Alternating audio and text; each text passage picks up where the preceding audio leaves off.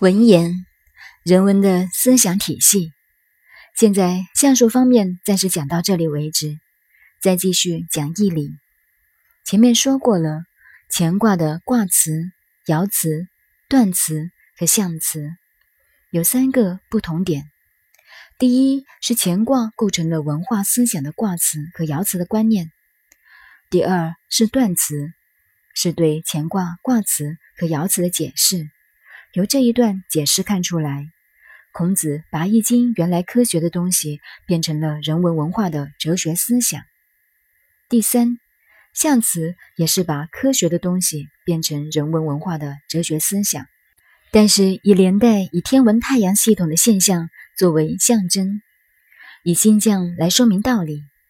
可见代表中国文化的易经文化在上古起码经过500年一变，这500年当中，对易经这套思想法则的演变，可见每一个时代的思想，每一个法则都在演变，没有办法固定停留。古人的演变还比现代少，现代的演变更大。过去300年当中出了50万部书，现在是3年当中出50万部书，这不能说对文化思想没有影响。这就说明文化思想在演变。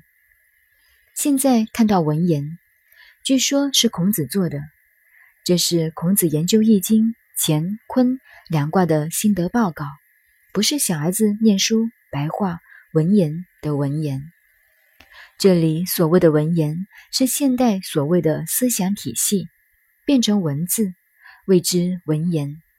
在晋朝以前，文言并不是放在乾卦的内容当中，而是放在系辞当中，是近代王柏将文言放在乾卦中。以下我们开始研究文言的本文。